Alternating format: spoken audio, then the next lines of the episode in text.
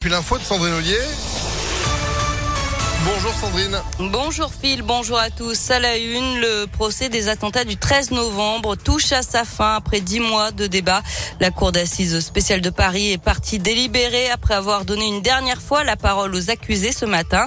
Le principal d'entre eux, Salah Abdeslam, a présenté ses excuses aux victimes et à leurs familles. Il a reconnu avoir commis des erreurs, mais il assure, je cite, je ne suis pas un assassin, je ne suis pas un tueur. Si vous me condamniez pour assassinat, vous commettriez une injustice. 10. Le parquet a requis contre lui la perpétuité incompressible. Pendant dix mois, ce procès hors norme a permis d'entendre aussi bien les victimes que leurs avocats, les accusés et leur défense, mais aussi les enquêteurs. Des mois qui auront permis de retracer en détail le déroulé de cette terrible soirée, au cours de laquelle 130 personnes ont perdu la vie et des centaines d'autres ont été blessées. Parmi elles, Sophie Para, elle était au Bataclan le soir de l'attaque terroriste.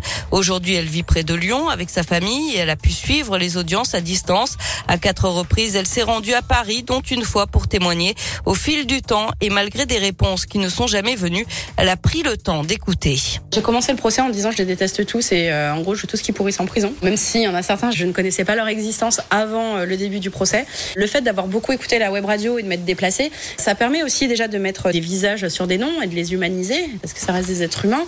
Mais surtout, moi le procès il m'a permis de me calmer en fait et de me dire bah en fait non ils sont peut-être pas tous coupables ou s'ils le sont ils le sont à différents niveaux.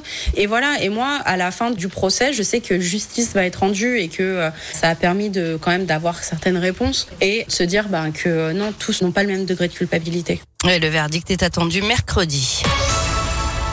L'actualité, c'est aussi un coup de pouce pour les 9000 agents de la métropole de Lyon, une prime de 300 euros qui sera versée dès début juillet pour compenser la perte de pouvoir d'achat liée à l'inflation.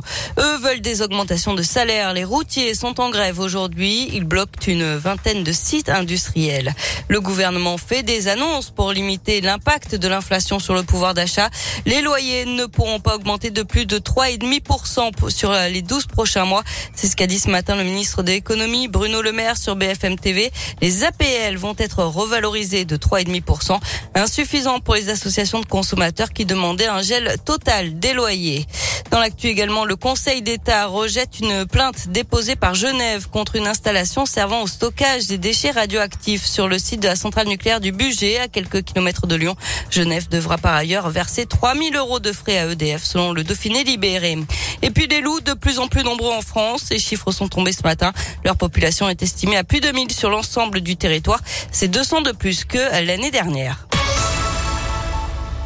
On passe au sport avec du tennis, le coup d'envoi du tournoi de Wimbledon. À suivre notamment un duel entre Père et Alice, mais aussi un Manarino et Humbert. Chez les filles, Mladenovic, Dodin, Paris et la lyonnaise Caroline Garcia. Et puis en rugby, feu vert pour le 15 de France actuellement au Japon. Tous les tests Covid sont négatifs. La quarantaine est donc levée. Les Bleus qui doivent affronter les Japonais les 2 et 9 juillet. Eh ben, en attendant, ils vont se régaler avec bon nombre de sushis. Merci beaucoup, Sandrine. Oui, c'est l'heure de manger en même temps. Hein? 12h05. C'est vrai. Vous êtes de retour demain matin dès 6h30. Bon après-midi à demain. Et puis l'info continue sur impactfm.fr. En attendant, tout à l'heure, 16h. Météolion.net